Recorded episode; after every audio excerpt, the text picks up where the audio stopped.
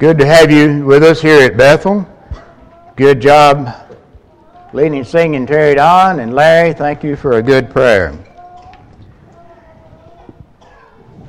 If you would, you can be looking at John chapter 7. We're going to start there with our lesson this morning.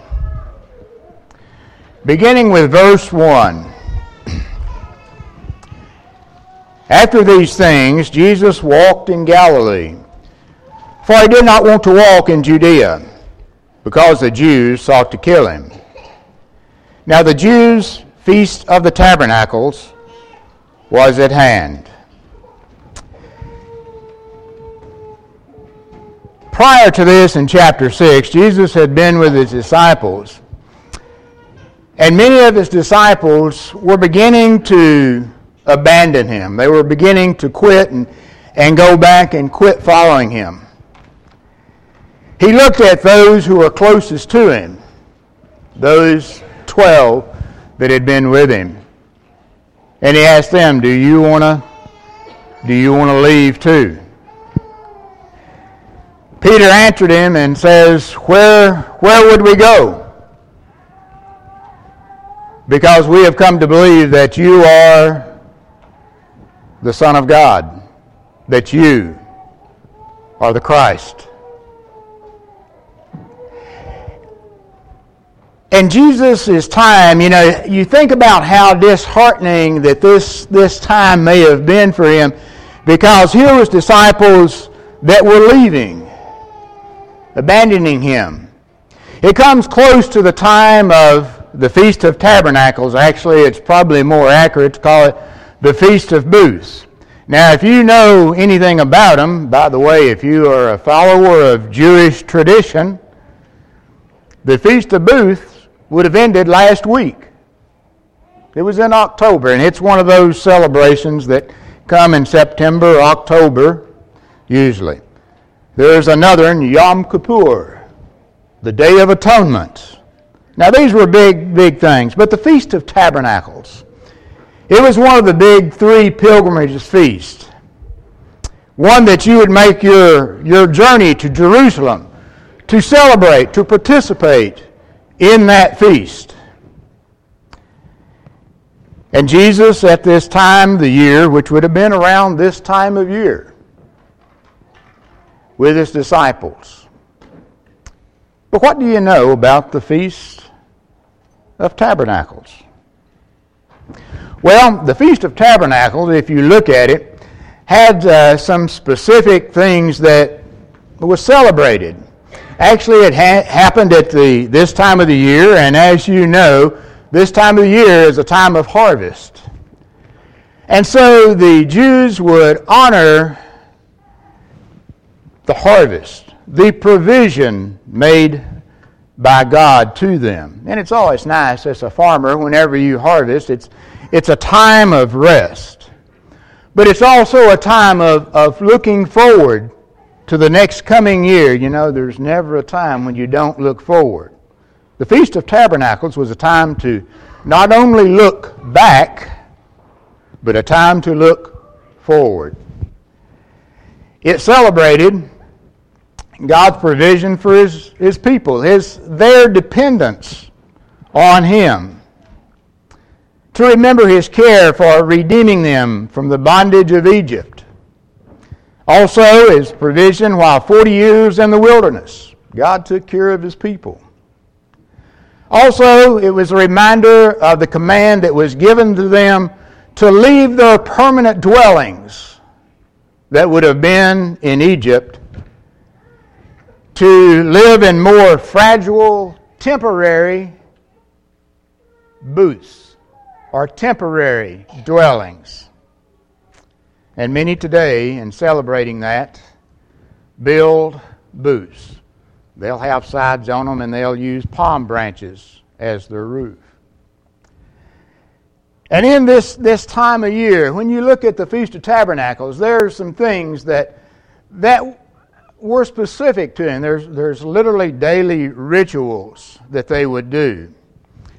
If you look at Leviticus chapter 23, it gives you some details of it, but there's some more details that were, that were added. in the oral traditions that in this feast took place. For example, this was the most, by the way, this was the most joyous festival that they celebrated in. Now, this was, you know, this was big. This was big. I mean, how, do you, how would I describe it? Religious in nature, but this was a rock concert.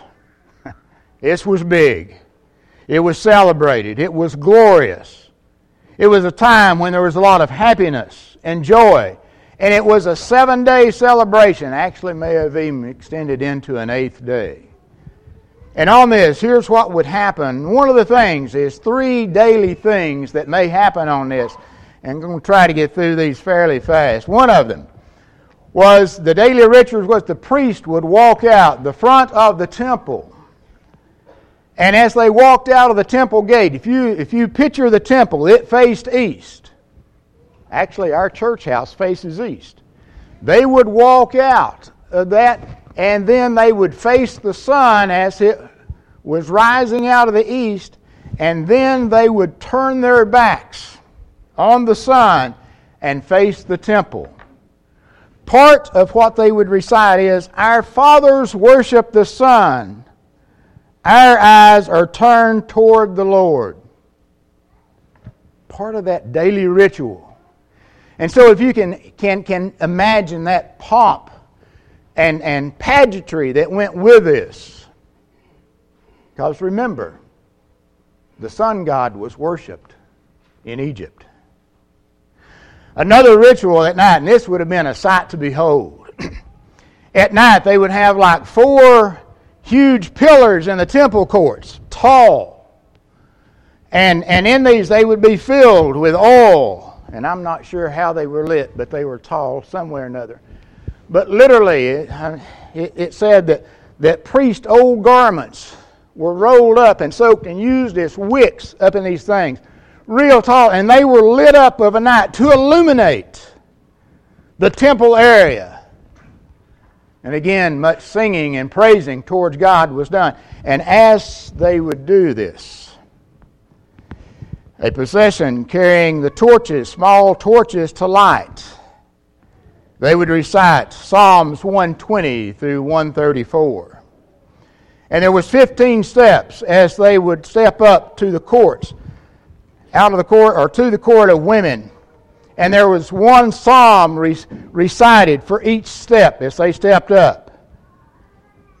Very much a ritual. But can you imagine seeing this temple court lit up and bright with the torches, these big tall pillars illuminating the temple of the Lord. The next daily thing that happened was the water libation. At the beginning of this week, they would go down to the pool of Siloam, dip up water, and carry it very ceremoniously up to where the altar was.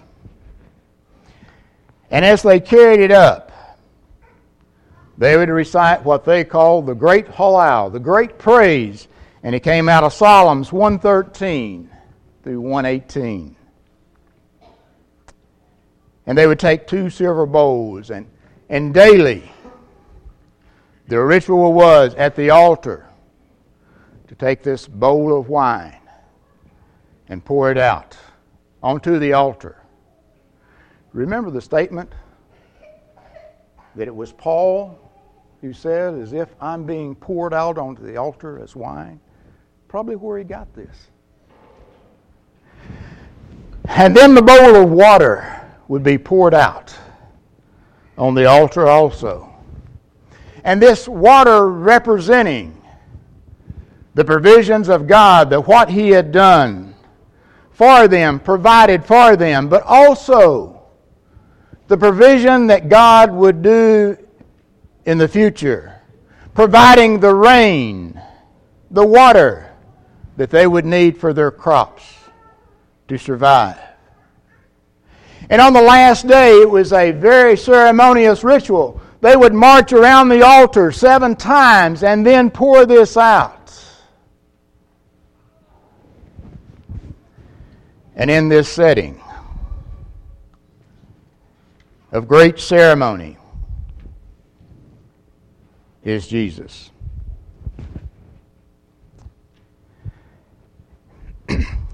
By the way, the Sadducees really didn't have a high opinion of, of this. Doesn't surprise you, does it? Because we read in the New Testament a lot of times the Sadducees, there's a lot of things that they weren't happy with. But during this great ceremony, great ritual, as we pick up our reading again,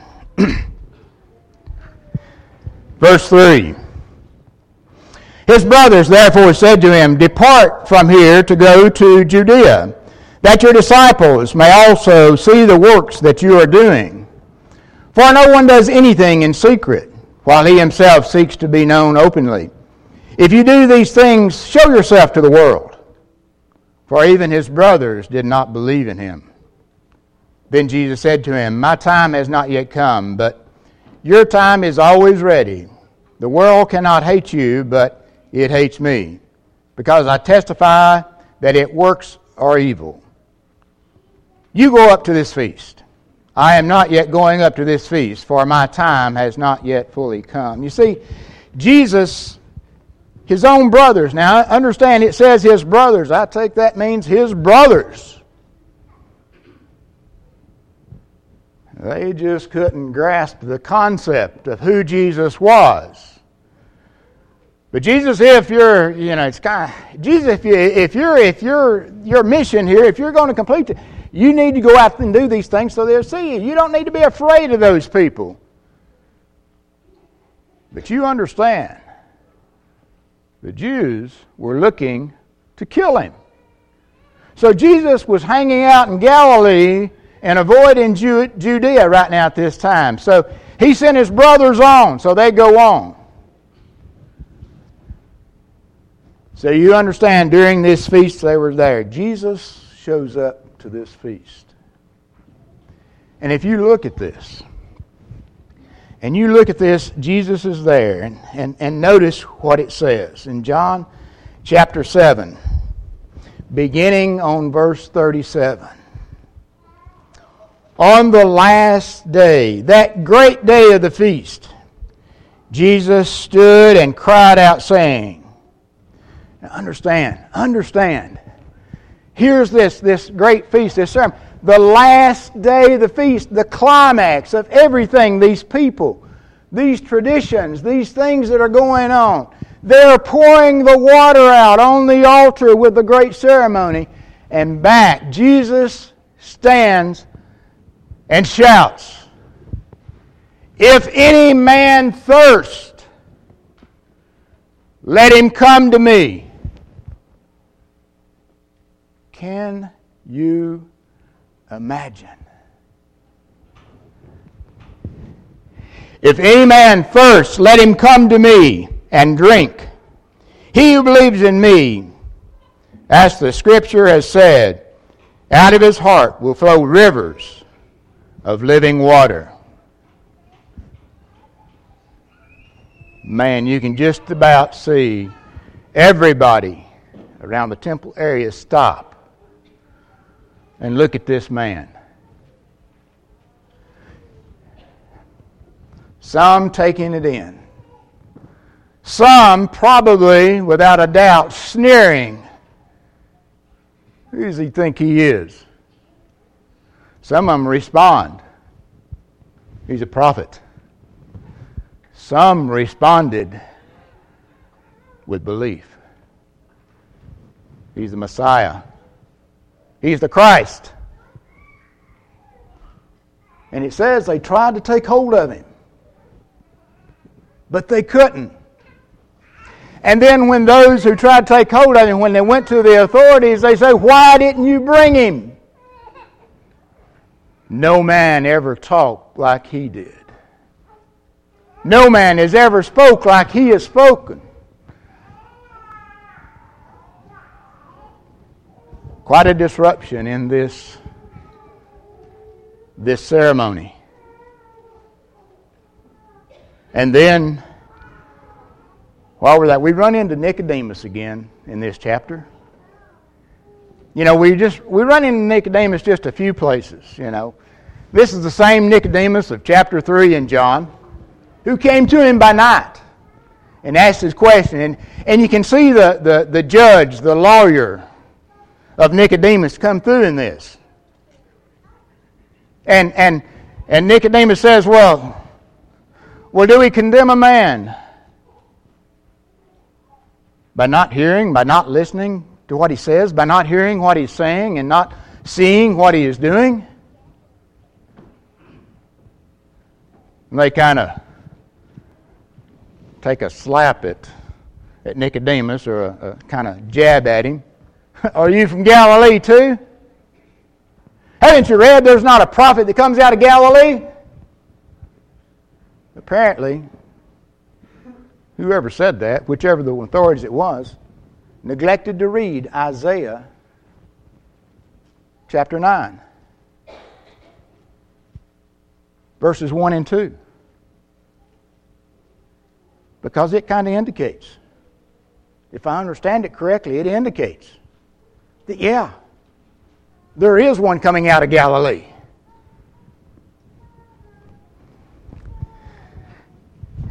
You know, sometimes scriptures can be right in front of us and we kind of overlook what it really says. But man, during this ceremony,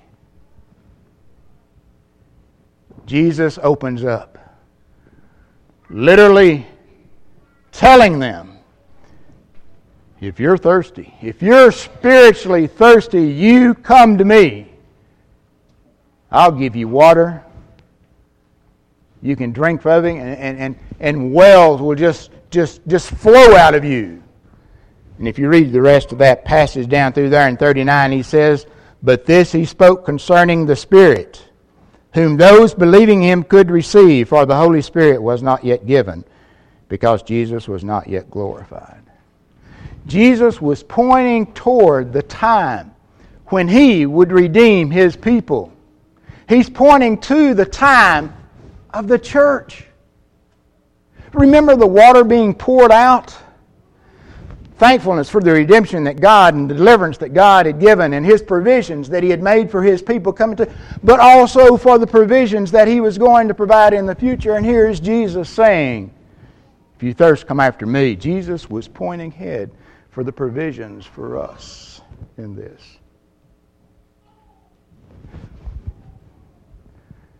Pretty neat.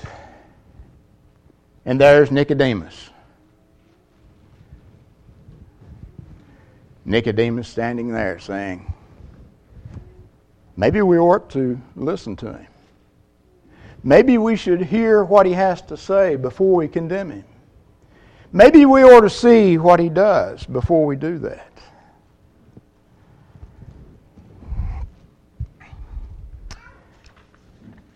We turn back the clock just a little bit on this. Earlier in John chapter 4, and you remember this story, you, you have heard it before. In John chapter 4, he, he goes up to Jacob's well. And while he is there, this Samaritan lady comes to get water.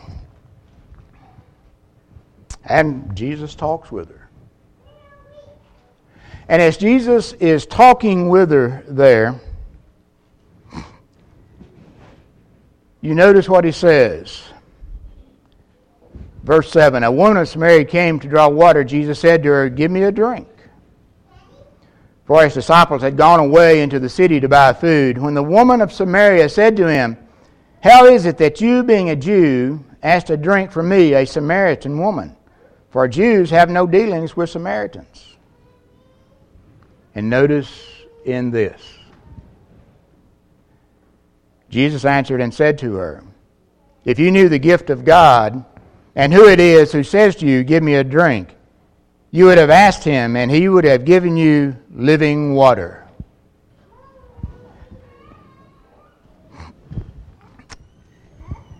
Jesus offers living water to this to this lady if she you know if she had asked and as what's unusual and as this lady says that that the Jews have no dealings with Samaritans and we know that many times that if, if Jews were traveling from Galilee to Judea or Judea to Galilee they sometimes would cross over the Jordan, go up the other side so they wouldn't have to go through Samaria to, to avoid. Hopefully, none of y'all have been that way when you walk down the streets. I've, there's some people that I really just don't want to be around sometimes. And boy, it's real tempting just so I don't have to face them or greet them or say, How do you do? I'll cross over and get on the other sidewalk just to avoid them. That's the way the Jews were. But Jesus, in talking with this lady, the conversation, the woman said to him, Sir, if you have nothing to draw with, and the well is deep, where then do you get that living water? Are you greater than our father Jacob? Boy, and that's a question, isn't it? Are you greater than our father Jacob, who gave us this well and drank from it himself, and as the well his sons and his livestock. Jesus answered and said to her, Whoever drinks of this water will thirst again. But whoever drinks of the water that I shall give him will never thirst again, but the water that I give him will become in him a fountain of water springing up unto everlasting life. This this water, this, this gift that Jesus offers this lady. She's beside herself. Can you imagine the answer? Now, this, this lady's pretty observant. This lady's is fairly well versed in this, and you can kind of see some. She's drawing out Jacob's well, and this is the well that, you know, she asked Jesus, are you greater than Jacob? You know, wouldn't it have been something if right there he'd have said, Yep. By the way, later on we'll see what his answer to her was. But you think about the living waters that Jesus offers, the promise that he offers, that it wells up into us and became, becomes streams of living water. The teachings of Jesus, the scripture that he talks about, the gospel that we share wells up out of us through our love, our respect, our obedience to his word, which touches people and becomes living water that they can have eternal life that Jesus is talking about with this woman. And it's pretty amazing that with this woman, that, that Jesus, you know, he tells her, go get your husband. Well, this lady had had many husbands. And Jesus just literally lays out her life in front of her there. But notice, in, in verses chapter 4 and, and 4 and, and verses 21 through, through 24. Jesus said to her, Woman, believe me. By the way, they had had a discussion on where they worshiped and, and true worship and true religion and, you know, those things. Jesus said to her, Woman, believe me, the hour is coming when you will neither in this mountain nor in Jerusalem worship the Father. You worship what you do not know. We worship, for salvation is of the Jews. But the hour is coming, and now is, when the true worshippers will worship the Father in spirit and in truth. For the Father is seeking such to worship him. God is a spirit, and those who worship him must worship in spirit and in truth. And so, with this lady, Jesus lays out again the plan for the church. There's going to come a time when you worship in spirit and in truth. The truth. In God's Word, the truth, and being obedient to it, in spirit, in knowing that once we are members of His body, once we are obedient to what He says to do, the living waters cleanse us and washes within us. It seems that this lady was very impressed with this discussion with Jesus Christ. Because she said, I've heard that there's going to come a Messiah.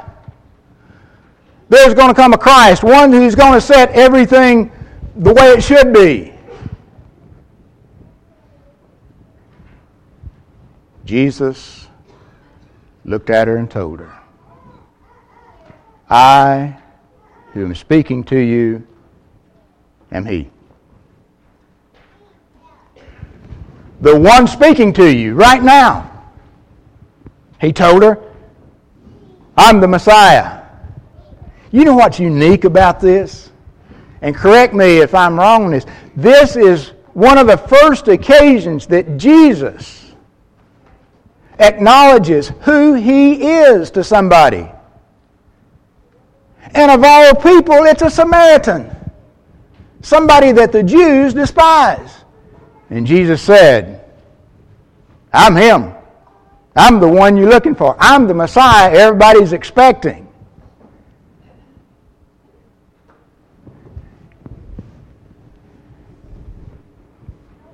Through Jesus Christ, this lady learns about living waters. Isn't it something that the promised Messiah gives us living waters to meet our spiritual needs? I'm not sure of the exact timetable. This was before he went to the Feast of Tabernacles and made his declaration. And literally at that Feast of Tabernacles, Jesus was making his declaration that here's the Messiah. If you're thirsty, listen to me. If you're spiritually thirsty, if you're spiritually stagnant, if you're spiritually in need, I'm the fountain you need to drink out of. Because once you do, it's going to be more than you can imagine how the spiritual needs will be met to the point that you will just overflow with spiritual blessings for not only yourself, but other people. And in the same sense, and isn't it, isn't it remarkable that we talk about water? That Jesus still provides through our for our spiritual needs, through just as, as that ceremony of pouring out they look forward, we, through the waters of baptism, can look forward to a spiritual growth through fountains of living water come out through because we have done what Jesus said to do. The obedience to Him through baptism. See, there's a, there's a kind of a, a, a comparison there of what we need to do. Unique.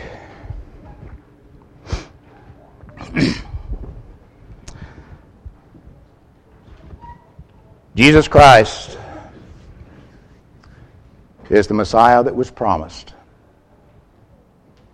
from the Old Testament. He is the Son of God. When he says he can provide living waters, when he says he can provide the spiritual blessings that we need, not only now and in the past, but in the future, it's him. And many of us may be like Peter there in chapter 6. We think, Everybody else can leave you. But where do we go? Because Jesus, we know what you have done, has shown us that you're the Son of God. You are the Christ.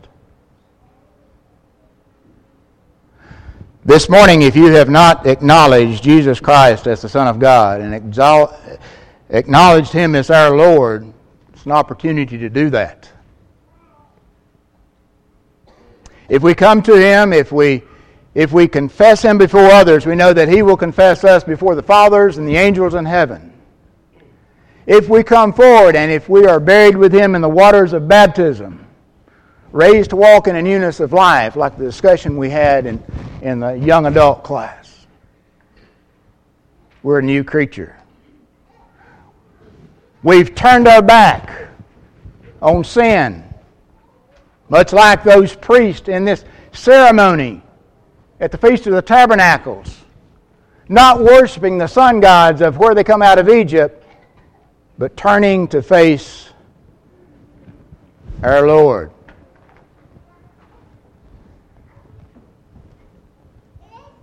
What are you waiting on? The time is coming, Jesus said that the true worshiper of God will worship in spirit and in truth. Folks, that time is now. The truth is now is let's be obedient to the gospel. Let's confess Him before others every day. Let's repent of our sins. Let's turn our back on sin. Let's be buried with Him in baptism. Let's walk in a newness of life. And then let's become fountains of living waters because of our obedience to His Word. Or maybe we have slid away and need to be restored. If you want to come forward, we will pray for you and we will take care of that. Whatever it may be. Please, please look into these living waters that Jesus promised. Won't you come while we stand and while we sing?